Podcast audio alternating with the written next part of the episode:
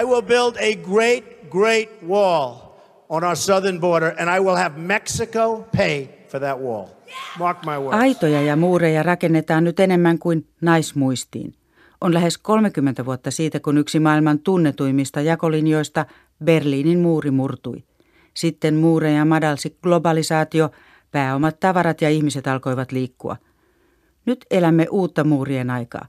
Donald Trumpin kovien puheiden symboliksi on noussut lupaus muurin rakentamisesta Meksikon ja Yhdysvaltain välille. Muureja ovat tehneet ja niistä puhuvat myös monet muut. On arvioitu, että yli 40 muuria tai aitaa erottaa maita ja alueita toisistaan. Niiden rakentamista ovat kiihdyttäneet terroriiskut ja siirtolaisvirrat. Gracias. Yksi maailman korkeimmista raja-aidoista sijaitsee Pohjois-Afrikassa – Espanjalle kuuluvan Seutan kaupungin ja Marokon välissä. Lähdin sinne yhdessä Yleisradion Madridissa asuvan avustajan Jyrki Palon kanssa. Lautta Espanjan mantereelta Seutaan kulkee Gibraltarin salmen yli. Seutassa asuu saman verran väkeä kuin Kouvolassa. Heti Seutan satamaan saavuttaessa rannalla näkyy huojuvia palmuja ja vanhaa kivistä kaupungin muuria. Vanhimmat osat siitä ovat kuulemma yli tuhat vuotta vanhoja. Mutta minä en ole saapunut katsomaan sitä muuria, vaan tämän päivän muuria, Seutan ja Marokon rajalle pystytettyä aitaa. Sen valvonnasta huolehtii Espanjan rajavalvontapoliisi Guardia Civil. Meidät ottaa vastaan rajapoliisin eli kansalliskartin edustaja Alfonso Cruzado. La es un fenómeno vivo. Cruzado sanoo, että työ on tärkeää, sillä siirtolaisuus ja Eurooppaan pyrkiminen ovat täydessä käynnissä. Tilastojen valossa näyttää kuitenkin siltä, että Espanja on ollut syrjässä viime aikojen suurista siirtolaisten ja pakolaisten liikkeistä. Kun Kreikkaan saattoi vuonna 2015 tulla yhdessä kuukaudessa satoja tuhansia ihmisiä, Espanjaan heitä tuli vain satoja tai korkeintaan tuhansia. Espanja näyttää siis onnistuneen lähes sulkemaan yhden EUn eteläisimmistä rajoista. Seutasta ja toisesta Espanjan kaupungista Pohjois-Afrikassa, Meliasta, tuli EUn ulkorajojen vartioita 90-luvulla, kun Espanja liittyi EUn sisäistä liikkuvuutta vapauttaneeseen Schengenin sopimukseen. Valvontakeskuksessa tarkkaillaan yötä päivää Espanjan ja Marokon rajalla olevaa kaksinkertaista teräsaitaa – Aitaa alettiin tosissaan korottaa kymmenisen vuotta sitten, kun useita ihmisiä kuoli Espanjan ja Marokon rajavartioiden ammuskelussa yhä epäselvissä olosuhteissa. Nyt aita on kuusi ja puoli metriä korkea.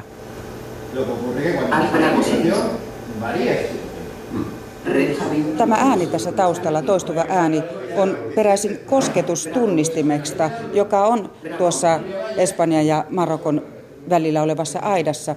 Nämä toistuvat äänet johtuvat nyt siitä, että sataa. Tämä tunnistin on niin herkkää, että se tunnistaa sadepisarat, mutta ääni voisi johtua myös ihmisistä. Lähes päivittäin yksittäiset ihmiset yrittävät tulla aidan yli.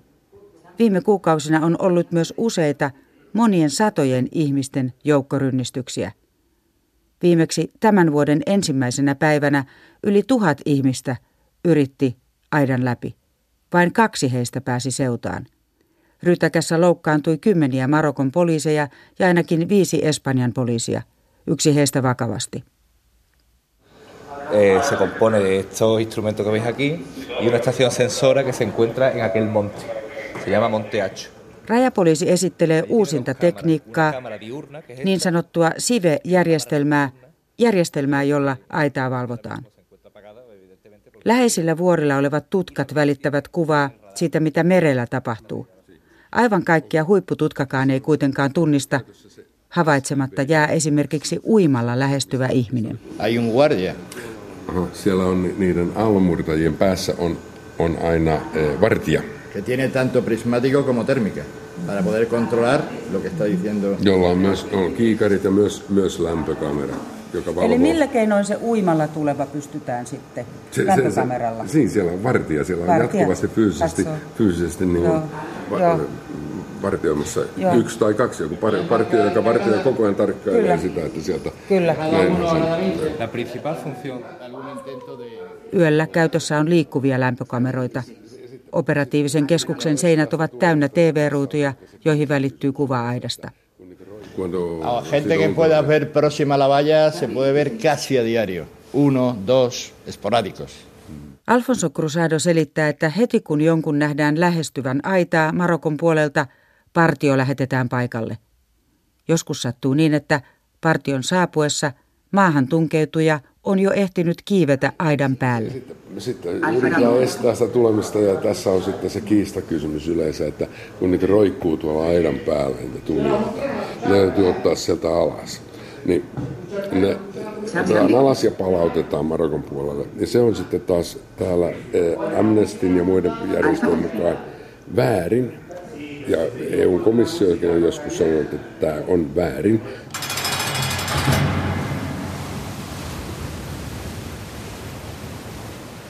Euroopan komissio arvosteli Espanjaa esimerkiksi kaksi vuotta sitten. Silloin ainakin 14 siirtolaista hukkui.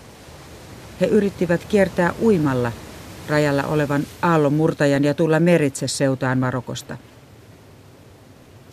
Rajapoliisi Guardia Civil yritti pysäyttää ihmisiä ampumalla kumiluoteja. Aluksi Espanjan sisäministeri puolusti kumiluotien käyttöä maahanpyrkijöitä vastaan ja kiisti, että luodit olisivat syynä hukkumisiin. Myöhemmin Espanjan hallitus kuitenkin myönsi, että kumiluoteja ei olisi pitänyt käyttää. Ja niiden käyttö myös lopetettiin sen jälkeen. Rajavalvonta on seutassa niin tehokasta, että sitä tullaan katsomaan ympäri maailmaa. Onko hänellä se käsitys, että tätä mallia jotain todella nyt oltaisiin parhaillaan ehkä rakentamassa johonkin toisaalle Eurooppaan tämän mukaan? De forma televisiva sí hemos visto que algo similar... no se- Cruzado sanoo uskovansa, että Unkarissa rakennetaan samanlaista aitaa kuin Seutassa. Unkari alkoi toissa vuonna pystyttää Serbian ja Kroatian vastaisille rajoilleen aitaa. Sen tarkoitus on torjua Eurooppaan etelästä ja idästä pyrkiviä siirtolaisia ja pakolaisia. On selvää, että Seutan raja-aidan ylittäminen tai meritse Marokosta Seutaan tuleminen ei ole helppoa. Silti aidan yli pääsee. Tulijat ovat pääosin Saharan eteläpuolisesta Afrikasta. He ovat esimerkiksi Nigeriasta, Malista, Gambiasta, Kamerunista. Suurin osa lähtee kotimaastaan taloudellisista syistä, vaikka poliittisiakin levottomuuksia on juuri nyt esimerkiksi Gambiassa ja Nigeriassa. Somos de Camerún. Kamerun. Yksi rajan yli päässeistä on kamerunilainen. Patrick. De, de Camerún hasta donde estamos aquí, mucho camino vamos. Kyllä, Kamerunista on pitkä matka. Olen kulkenut monen maan läpi. Yksi ystävistäni kuoli matkalla. No, no se. No se practica. Es una organización Ei que aidan yli kiipeämistä voi harjoitella, Patrick Hay naurattaa gentes que van a kysymystämme. Kun olimme metsässä, joku vahti koko ajan, näkyykö poliiseja. Kun poliiseja ei näkynyt, lähdimme liikkeelle. Jokainen lähestyi aitaa yksikseen ja asettui asemiin. Sitten alettiin kiivetä. Con, con ese gran salto, salto con cientos, 200. 256 personas. Mm, mm. Se, he tulivat siinä, kun, kun siinä suuressa ryntäyksessä. Tulkkinani toimivan Yleisradion Madridissa asuvan avustajan Jyrki Palon välityksellä selviää, että Patrick tuli aidan yli viime vuonna. Lokakuun lopussa rynnäkössä, johon osallistui yli 400 ihmistä. 256 heistä pääsi seutaan. Miesjoukko onnistui murtamaan yhden aidassa olevista porteista. Jotkut kiipesivät aidan yli. Sí, cuatro años que estoy buscando estarme aquí. Olin Marokossa neljä vuotta. 2011. Neljä vuotta etsin keinoa päästä rajan yli. Duro? Ha sido duro? Muy difícil. Marokossa tapahtui kaikenlaista. Meillä ei ollut mitään majapaikkaa, meillä ei ollut työtä, emme voineet ostaa ruokaa. Meidän oli kerjättävä ja tongittava roskiksia. Nukuimme metsässä. Sí, tenemos ruidas muy grandes. Ahí este, como ves, esa ruida yo lo ahí. Mistä se on? Ese también, tengo más uno. Rintakäisestä. Este es de ahí. Hay muchas cosas. Patrick näyttää säärissään ja käsissään olevia arpia. Hän sanoo, että ne tulivat rajaidassa olevista piikeistä. Matka Kamerunista alkoi viisi vuotta sitten. Patrick kulki pääosin kävellen ja bussilla läpi Nigerian, Nigerin ja Algerian, päätyen lopulta Marokkoon.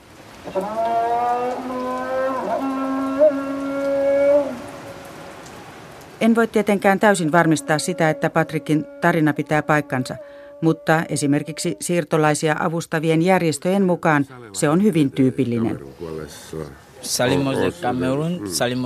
Lähdin, koska Kamerunissa ei ole työtä. Lähdin, koska siellä on liian kurja elää. Kotona ei ole varaa edes sähkölaskuun, Patrick sanoo. Kamerun ei tilastojen mukaan ole aivan kaikkein köyhimpien maiden joukossa. Ero eurooppalaiseen tasoon on silti suuri. Kamerunin kansantuote henkeä kohti oli vuonna 2015 vain 8 prosenttia Suomen kansantuotteesta.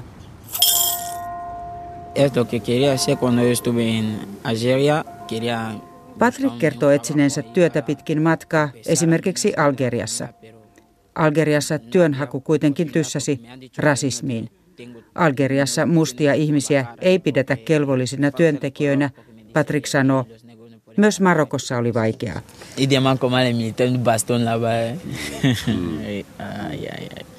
Son salvajes. Los militares de ahí son salvajes. Porque cuando te pega, Marokon sotilaat ovat julmia. He jatkavat lyömistä niin kauan, että jalkasi murtuu. Minulla on ystäviä, jotka eivät pysty enää kunnolla kävelemään.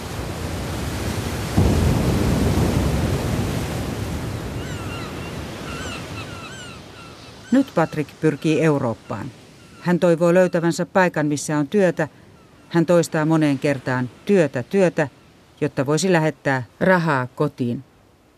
Kerromme hänelle, että Euroopassa ei suhtauduta nyt kovin myönteisesti siirtolaisiin ja että monissa maissa on paljon esimerkiksi Syyrian sotaa pakenevia ihmisiä. Pystyykö he hakemaan turvapaikkaa? He varmaan tietää, mikä on tämä asyl. Se pitää asilo on... Tu, ¿sabes que?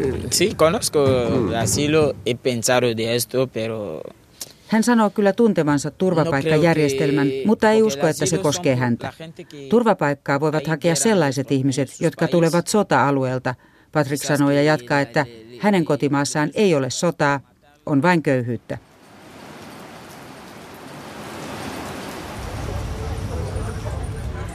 Autolautassa matkalla takaisin Euroopan mantereelle mietin Patrikin ja muiden paremman elämän perään Afrikasta lähteneiden elämää.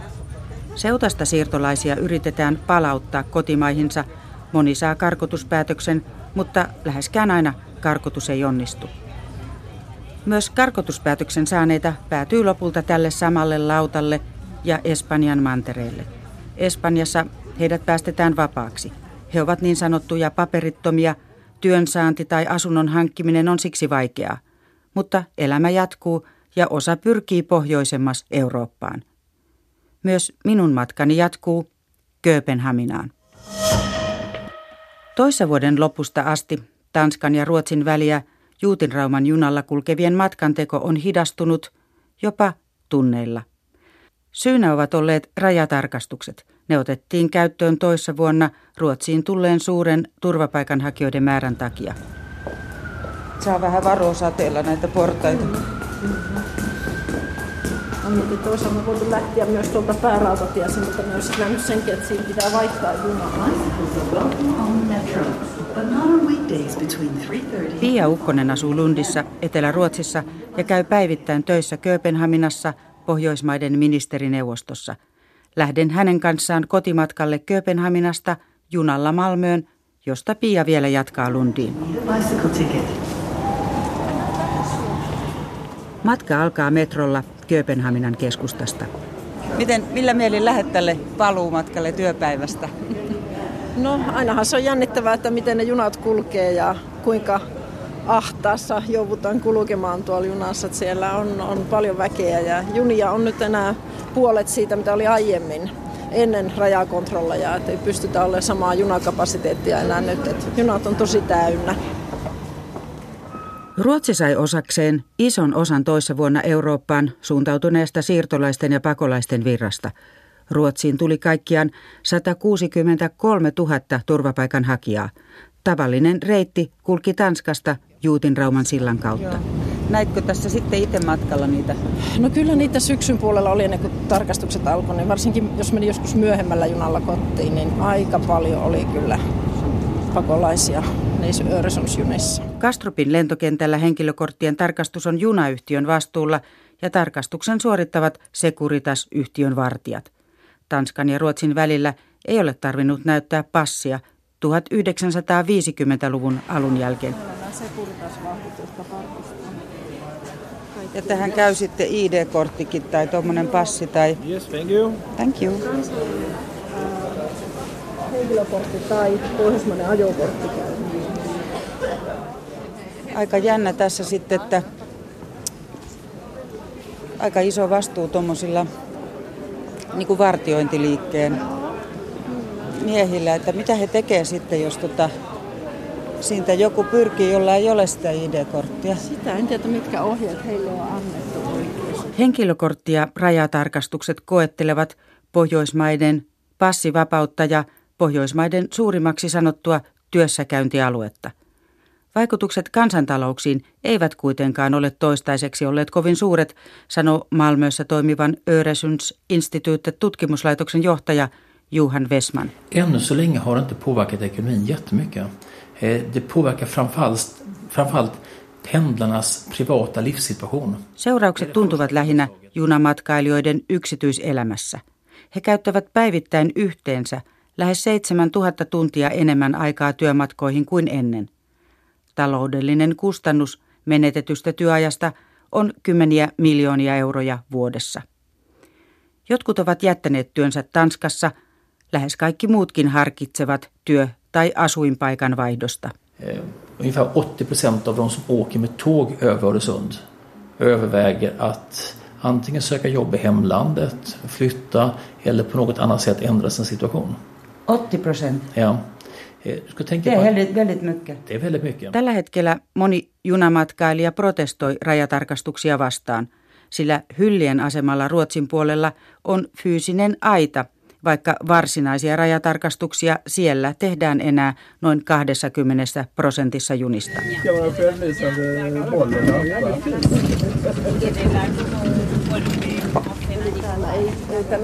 Oi, tässä näitä rusetteja on. Ja kerrotko vähän, mä otan kuvan susta kun sä laitat, niin tota, mikä tää, mikä tää on tää rusettihomma ja mitä tässä tapahtuu? No me työmatkapenlaajat halutaan nyt vähän protestoida tätä aitaa vastaan. Että tämä seisoo täällä nyt ihan turhaan, kun ei täällä mitään kontrollejakaan enää tehdä. Sä näet, kuinka ahtaasta raosta tuolla pitää satojen ihmisten tunkeutua, kun yrittää pois tältä asemalta tai vaihtamaan junaa. Niin Useimmat Ruotsin puolella Malmössä tapaamani ihmiset eivät pidä rajatarkastuksia ainakaan enää tarpeellisina. Inte dugg. Men det finns arbetslöshet Ja, men vi behöver ju samtidigt eh, en invandring. Vi har en vad heter det, nativitet som ligger på... Siirtolaiset eivät huolestuta minua tippaakaan, sanoi Malmössä asuva Karl Otto Holm, kun kysyn, onko hän huolissaan siitä, että tulijat vievät esimerkiksi työpaikkoja. De är där därför att eh, invandrarna kunde inte komma så mycket ja, men de, har, de har ju en kontroll redan vid gränsen mellan Danmark och Tyskland, så varför? De kommer ju inte längre. Rajatarkastushan tehdään jo Saksan ja Tanskan rajalla. Ei turvapaikanhakijoita tule tänne enää holme lisää. Mutta on niitäkin, joiden mielestä tarkastuksia on syytä jatkaa. Om, om de stoppar, tror du att uh, det finns igen människor som försöker att komma in? Ja, nu är det tillfälligt stopp, alltså så, men om de släpper det igen så kommer det nog alla gånger igång igen, det tror jag ju så att... Uh... Kyllähän maahantulijoiden virta on tilapäisesti loppu, sanoo Anna Monson – mutta jos rajatarkastuksista luovutaan, yrittävät he jälleen tulla Ruotsiin. Ruotsiin on niin helppo tulla ja kaikkihan tänne haluavat. Siirtolaisuus ei huolestuta Annaa, mutta se ärsyttää häntä. Kustannukset ovat suuret, mutta siitä ei hänen mukaansa puhuta riittävästi. Maahanmuuton on annettu kasvaa jo 50 vuoden ajan. Eläkeläinen Anna Monson valittaa. Juuri nyt siirtolaisten ja turvapaikanhakijoiden tulo Ruotsiin on rajatarkastusten takia käytännössä pysähtynyt. Osa aiemmin tulleista on saanut ja on saamassa karkotuspäätöksiä. mutta kaikki eivät halua lähteä. Jotkut ovat jäämässä paperittomina ihmisinä Ruotsiin. Heitä auttaa Kontrakulttuurniminen yhdistys. Se ylläpitää asunnottomien keskusta Malmössä. Och vinterkläder nu till exempel. ja till exempel. Eller filtar och så säkert är det som mest efterfrågas just nu. Tähän aikaan vuodesta kysytyimpiä ovat viltit, kertoo Kontrapunkt-keskuksen vapaaehtoistyöntekijä saksalainen Anne Jörgens. Keskuksessa yöpyy romaneja, ruotsalaisia asunnottomia ja karkotuspäätöksen saaneita turvapaikanhakijoita. Sen, sen i måndags har vi också öppet under natten för de som inte har någonstans att sova. Så är det öppet från 8 till 7 på morgonen varje dag. Joulukuun alusta asti kulttuurikeskus on tarjonnut majapaikkaa myös öisin. För det är också, det är inte bara att det är kallt, det är också att man till exempel trakasseras utomhus eller polisen kommer och väcker EU-migranter och tar deras filtar. Och Kylmyys ei ole ainut ongelma, sillä ulkona nukkuvia ihmisiä myös ahdistellaan ja poliisi herättelee heitä. Joillakin on auto, mutta myös niissä nukkuminen on kielletty, Anne Jörgens kertoo. Ikävä kyllä emme voi tarjota varsinaisia nukkumapaikkoja, kuten patjoja. Aiemmin keskus toimi kriisimajoituspaikkana, mutta Malmön kaupunki kielsi käytännön sakonuhalla. Och nu har vi också eh, ett nytt lag i Sverige, som, en ny lag som säger att eh, om man får ett utvisningsbeslut eh, och är över 18 år gammal och inte har små barn så måste man lämna sitt boende. Ruotsissa on lisäksi äskettäin hyväksytty laki, jonka mukaan karkotuspäätöksen saaneiden turvapaikanhakijoiden, niiden joilla ei ole pieniä lapsia, on jätettävä asuntonsa heti. Näin on, vaikka karkotusta ei voitaisi käytännössä toteuttaa, esimerkiksi siksi, että siirtolaisten lähtömaa ei halua ottaa heitä vastaan. Muurit ja rajatarkastukset ovat siis käytännössä sulkeneet oven siirtolaisilta. Samaan aikaan itse kriisien syitä, kuten Syyrian sotaa, ei ole saatu loppumaan. Lisää muurien vartioiden ja niiden ylittäjien ajatuksia voit kuulla Muurit podcast-sarjassa osoitteessa areena.yle.fi kautta radio. Tässä oli tämänkertainen maailmanpolitiikan arkipäiväohjelma.